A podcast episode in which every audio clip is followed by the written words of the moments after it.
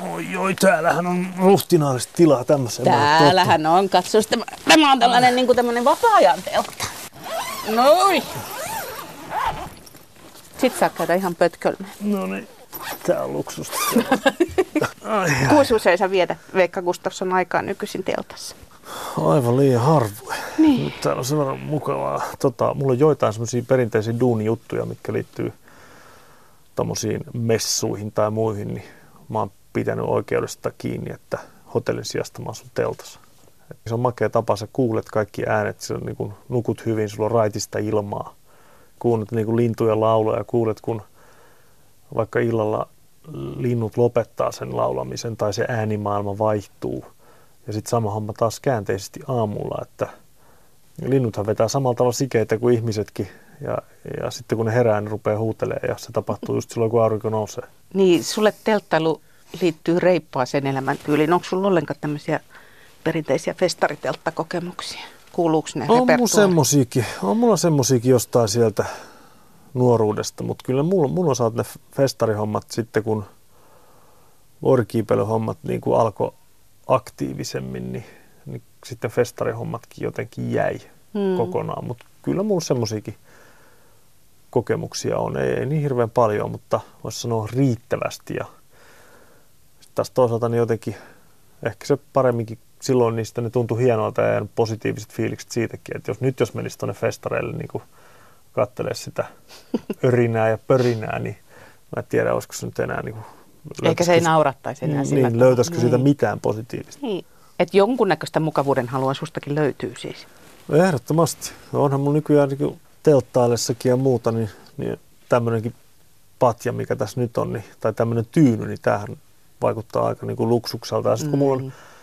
mulla on himassa semmoinen kesä, miten nyt sanoisi, semmoinen laukku, missä mulla on teltta, missä pystyy öpymään niin kuin 2-3 henkeä. Siellä on Mhm. alustat, siellä on makuupussit, siellä on myöskin tyynyt. Siellä on tyynyliinat, puhtaat.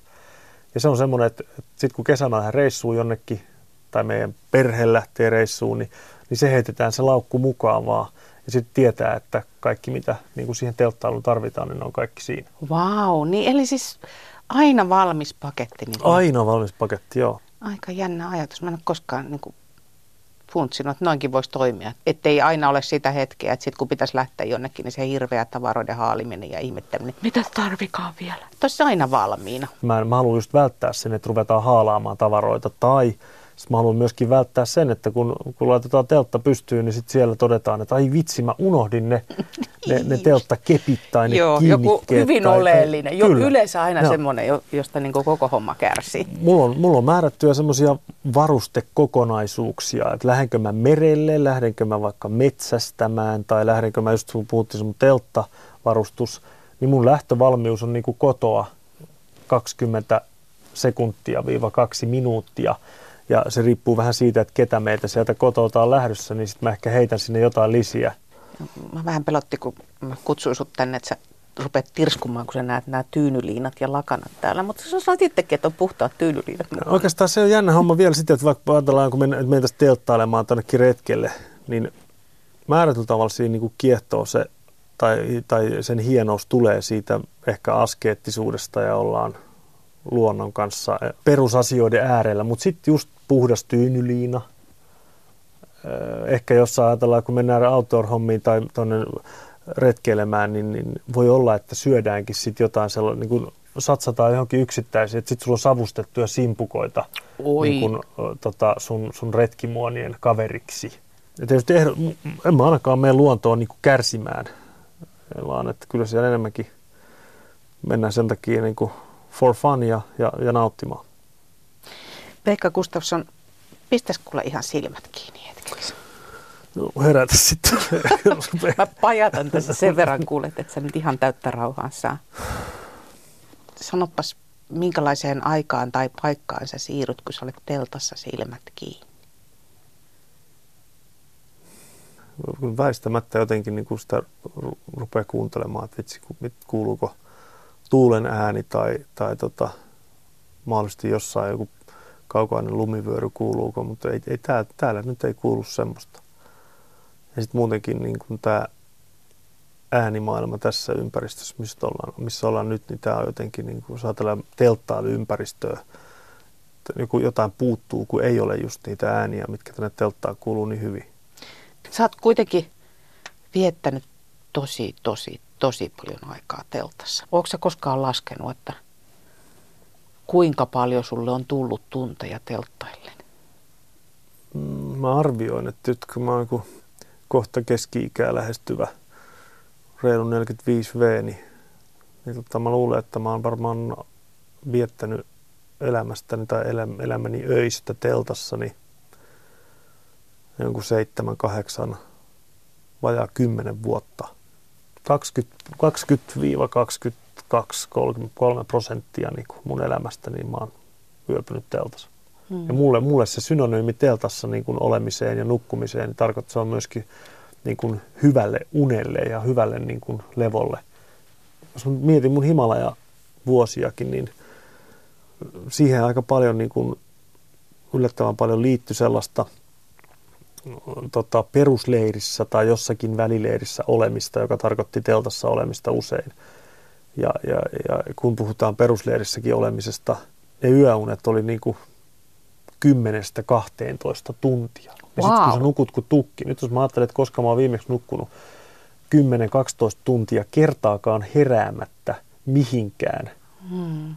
ja sitä luksusta se oli paljon. Ja se johtui taas siitä, että kroppa oli niiltä, niiltä reissuilta sieltä perusleiristä ylöspäin, kun käytiin siellä vuorella työskentelemässä, niin se oli niin puhki, että se vaati päivien palautumisen. Sen takia sitä hyvää unta niin kuin oli aina tarjolla. Ja toinen syy tietysti se oli se, että, että, että jos sä olet viiden kilometrin korkeudessa, jossa yölläkin on pakkasta, niin ainut, vaikka illalla kun aurinko laskee vaikka kello seitsemän, kun se menee lähe, läheisten vuorten niin kuin harjanteiden taakse ja jos perusleiri jää varjoon, niin heti tulee 10 astetta pakkasta, joka kiristyy yöllä vaikka 15 asteeseen, niin ainut lämmin paikka siellä perusleirissä on sun makuupussi. Niin, siis itse asiassa ollakseen kuitenkin näin tämmöinen, miten se sanoisi, kepeä asia kuin teltta, hmm. niin se onkin yksi tärkeimpiä asioita tuommoisilla reissuilla, koska se on se suoja. Jos se nyt näyttäytyy kepeänä asiana, niin mulla jotenkin ainakaan tuo vuoristossa ja eikä, eikä, eikä näissä outdoor-harrasteissa, niin mun mielestä se ei ole, mulle se on ollut aina ihan mielettömän merkityksellinen – todella tärkeä, mm. koska se on oikeasti, monesti kun on raskas päivä, oot sä sitten kiipeilemässä tai niin kuin siellä laatokan takakaarteessa ajamassa mä, märkää hiekkatietä, niin kuin enää ei ole kuin 70 kilometriä pyörität sitä ketjua niiden rattaiden ympäri, niin, niin, niin tota, sitten sä jo pääsit sinne telttaan syömään niitä blowpandejas. Mutta mut se on se, joka sua motivoi. Niin, mutta anteeksi, miksi ihmisen pitää panna itsensä niin no, tiukoille, no, että eihän, teltta no, eihän on se, se korkein palkinto? No eihän se nyt ole mitenkään, no jollakin tavalla mä ainakin tykkään siitä, että, että välillä itseään ei tarvitse minnekään äärirajoille laittaa, mutta nyt ylipäätänsä niin kuin ihan arjessa tai lomalla, niin sitten vähän itseään niin kuin fyysisesti myöskin kouliin. Kyllä mä ainakin tykkään siitä, että se kaikessa muussakin, että vähän niin kuin koitellaan itsemään ja sitten saadaan palkinnoksi lepoa ja ruokaa ja jotain kivaa. Muistaaksä, koska sä oot ensimmäisen kerran ollut teltassa, minkä ikäisin? Mä en oikeasti, mä en muista sitä, mutta kyllä mä oon hyvin pikkupojasta saakka ollut niin telttailemassa ja teltassa ihan niin kuin tämmöisissä suomalaisissa matkailuolosuhteissa ja, ja voisi sanoa, että – musta ei ehkä niin kuin ikinä olisi tullut vuorikiipeilijää, jos se, jos se telttailu olisi samanlaista kuin se oli silloin joskus vaikka no. 70-luvulla. Miksi? No, no, no sen takia, että niin kuin tänä, tämän päivän telttailu ei liity se, että, että, sun, että, että mun pitäisi siirtyä sua lähemmäksi sen takia, että tähän mun kohdalle tuolta katosta tippuu vettä. tai että ne pyykkipojilla laitetut muovirämmälle, että on tuuli lennättänyt läheiselle niin kuin vaikka sähköpaimenien aitaamalle leh, lehmeen laitumille. Tai ainakin ne teltat, mitä mä tuolla Himalajalla on käyttänyt, niin, niin ne on semmoisia, että vaikka olisi niin kuin myrskytuuli, niin mä voin, mä oon turvallinen, mulla on turvallinen fiilis, kun mä pääsen sinne telttaan. Sun muistikuva niistä lapsuuden telto, mm. teltoista, niin Ei se nyt varsinaisesti tosiaan kannusta niin kuin telttailuun, mutta ei se sua lannistanut Ei, sitten sitten siihen kumminkin, sitten näille tämmöistä, mä muistan, mä olin tämmöisillä leireillä. Olihan mielettömän, mulla on mielettömän hienoja kokemuksia. Onko niin se kun- partsalainen ollut? Et. Mä en ole ollut partsalainen sen takia, että jotenkin mä oon vaan ollut niin kuin, miten mä nyt sanoisin, kun mä oon siis kun mä oon lapsuuttani viet, asunut tuolla maaseudulla Pohjois-Karjalassa niin kuin lähe, aika kaukana lähemmistä niin kuin naapureista ja se Mm. mun hiekkalaatikkona on ollut luonto ja metsä. Niin jotenkin se partiokin, että mä menisin partioon niin kuin harjoittelemaan nuotion sytytystä, kun mun ei tarvitse mennä kuin ulos niin tai harjoittelemaan puukon käyttöä tai onkimista tai solmujen sitomista tai muuta. Mä niin kun, meitä oli kolme veljestä, että kun avattiin ovi, niin, niin se partio alkoi siitä. Et se on aina ollut jotenkin niin olennainen osa sua. Luonto No, ja on luonnossa se. liikkuminen. Ja, On, on, oh. joo. Pekka Gustafsson, onko sulla koskaan ollut semmoista pidempää teltatonta jaksoa? Siis semmoista, että sä et ole, sä et ole päässyt liikkeelle tai retkille. No ei, en mä ainakaan muista. Sitten se, on- se on niin hauskaa, että kun mä- mä huomaan niin kuin senkin, että, että, että jengi, että, että sitä pidetään jotenkin niin kuin ihmeellisenä, että tämä on jotenkin niin kuin ekstriimiä, vaikka se on niin kuin Niin. Business as usual. Niin, mutta kun se niin harvalle on sitä business as usual. Niin, no se onkin hieman huolestuttavaa ehkä, että pitäisi tämä kansakunta saada telttailemaan, mitä tehdään. ei, nyt, ei niinkään mun mielestä se, se, että telttailemattomuus ei ole niin huolestuttavaa, mutta kyllä se on, enkä tiedä onko se nyt huolestuttavaa, mutta mielenkiintoista, että kuinka lyhyessä ajassa me niin kuin suomalaiset, jotka, jotka tota, on asunut erittäin niin kuin luonnosta, luonnon lähellä ja luonnosta, Mm. niin kuinka nopeassa ajassa me on niin kuin vieraannuttu siitä, ai, tai menty aika kauan, ei enää osata vaikka nyt telttailla, mutta ei enää ymmärretä montaa muutakaan asiaa. Se on mun Mm. mielestä niin kuin, se on mun mielestä siitä mä olen huolestunut. Ja se mun huoli perustuu siihen, että, että tota, mä väitän näin, että ihminen on yhtenä maapallon niin kuin eläjänä yhtä vahva otuksena kuin ymmärrys luonnosta on. Mitä meille tapahtuu, jos töpselistä ei tule sähköä, hanasta ei tule vettä, bussi ei kulje, netti ei toimi, kännykkä ei toimi. Se on aika mielenkiintoista, niin kuin mitä rupeaa tapahtumaan. Onneksemme me ollaan niin, niin lähellä kumminkin, että, että löytyy sukupolvia, joilla se, se kontakti on olemassa, kun ruvetaan puhua perustarpeista, vettä, lämpöä ja, ja, ja tietoa ja, ja, tai niin informaatiota ja ruokaa, mm. niin että, että sitä osaamista löytyy. Mutta jos me jatketaan tällä tiellä, niin, niin mun mielestä syntyy niin kuin voima iso ja menee vähemmistössä ne, jotka ymmärtää, mitä tuolla, mit, miten näitä perusasioita niin kuin tyydytetään, miten hankitaan vettä ja, ja, ja, ja, ja semmoista. Niin se on si- sinänsä vähän tylsää, että me ollaan itse tehty se, siis me ollaan itse niin kuin Ollaan. menetetty. Ollaan. Kukaan ei ole ottanut sitä meiltä pois, vaan me on No. laskettu niin Kyllä. kuin se tapahtuma. Kyllä. Ja sitten jopa määritelty, kyllä mä niin kuin näen sen, varmaan se syy löytyy historiasta, että okei, me ollaan, kaupungistuminen on ollut Suomessa voimakasta, niin se on ollut kaikissa muissakin länsimaissa, että mm. on sukupolvia, joiden, joiden niin kuin vanhemmat tai juuret on tuolla maaseudulla, ja sitten on muutettu kaupunkeihin, ja, ja se maaseutukontakti on niin kuin hävinnyt. Mm. Mutta mut jotenkin mä niin kuin näen, että, että, että se, on, se, on, se on menetys. Miksei meidän, me, me voitaisiin niin kuin ottaa tällaista asiaa yhdeksi semmoiseksi, mistä meidät tuolla maailmalla tunnetaan. Se, että jotkut hollantilaiset ottaisi sen, niin kuin, että, me, että, että hollantilaiset on kansa, joka ymmärtää luontoa. Siellä sitä on ihan älyttömän paljon vähemmän se ei ole, samalla tavalla. Niin, niin siellä on kuin, metsän niin, se ei ole kes, kestävää niin kuin meillä. Meillä Niin. on ollut ne assetit, se tietotaito. Nyt me on, niin kuin sanoit itse, me on laskettu se veke. Se voisi olla semmoinen, mistä meidät niin kuin tunnistetaan. Miksei se voisi olla niin kuin, niin kuin tiedostettu vahvuus brändityöryhmälle, tai, vaan kaikki haluaa olla innovatiivisia, niin kuin kaikki muutkin maat tässä globaalissa kilpajuoksussa. Et nyt mä oon niin sitä mieltä, että nyt kansateltta, semmoinen, Niin, meidän pitää niin, aloittaa mut- semmoinen liike. no tässä sitä parhaillaan käynnistellään. Kato. Halu, niin kuin vaikka tulevana kesänä, niin varmasti aion telttailla niin kuin lapsieni kanssa että, mm. ja, ja antaa heille sen kokemuksen. Sitten se on jännä, me on tästä puhuttu jonkin verran ja tytär niin kuin kohta 5V, niin hän epäilee sitä, että uskaltaako hän. Ja se tuntuu musta niin älyttömän vieraalta, koska mä en tiedä oikein, tähän on kuin turvallinen paikka kuin mikäkin. Ei, etkö ole muka koskaan teltassa pelännyt? Olen, ankarasti. No niin, kerro. No, vaikka nyt tota, jos vuoristossa ja lumivyöry äänin kuulet täältä, niin Mitä siinä pelottava. tilanteessa voi ylipäätään tehdä? Turha lähteä no, juokse karkuun. No silloin tietysti, jos se on yöllä, ja riippuen vähän tilanteesta, että jos on kuuvaloa, niin tietysti koitetaan paikallista, että missä se on se, missä se on se vyöry, onko se tulossa tänne päin. Hmm.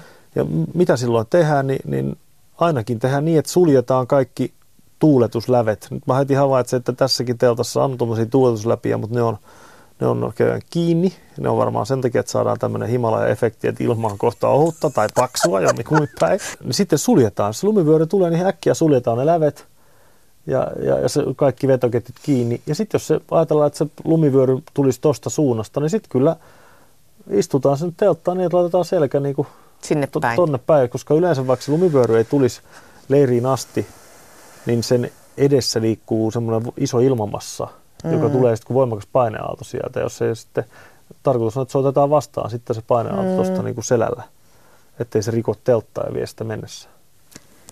Ihan tässä nyt asiasta 15. Haluatko kahvia? Mikä ette, ehdottomasti. Nappaan ton, ton, ton termarin tuolta, niin vedetään kuule välikaffet, jatketaan vielä hetki rupattelua. Mutta... mutta tämähän on aivan luksusta nyt. Niin. Mä kaadan sullekin täällä. Älä vielä kaada, kun mä kaadan sen kuitenkin sen kupin tullessa. Okei. Okay. Mutta ei ole niitä sä, savustettuja simpukot. Huomaat, no, kun jäi mutta, vähän nyt Mutta onhan nyt täällä herkku Marianne keksit ja Juu. kaikki löytyy. Kyllä, kyllä. Nyt voi kaataa. Joo, kiitos. Ai, ai, ai. Ei, maistukin hyvältä täällä luonnossa. Ai vitsi, mä unohdin, että me ollaan täällä, tota, täällä teltassa siis, ei sanomaan.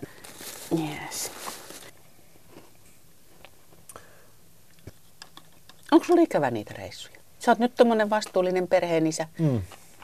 Ei. Se on nähty ja koettu, tehty. Joitain reissuja mulla on niinku ikävä, mutta toisaalta kyllä mä teen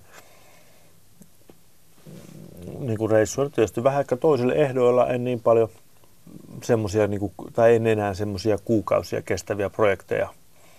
Mutta ei se mua estä lähtemästä melomaan vaikka stadiedustalle tai nuuksio vaeltamaan tai mit, mitään sellaista. Niin ei, ei, enemmänkin voisi ajatella niin, että nyt mulla on mahdollisuus tehdä sellaisia asioita, jota sitten taas kun sitä Himalajan oli niin paljon, niin ja aikaa meni siellä niin paljon, niin ei ollut mahdollisuus lähteä Lappiin vaeltamaan. Niin, se on totta, joo, että nämä on tietysti ollut ihan kauhean aikaa vieviä kyllä, projekteja. Kyllä. Sinne ja sitten paljon valmistelu. Niin, just, joo, joo.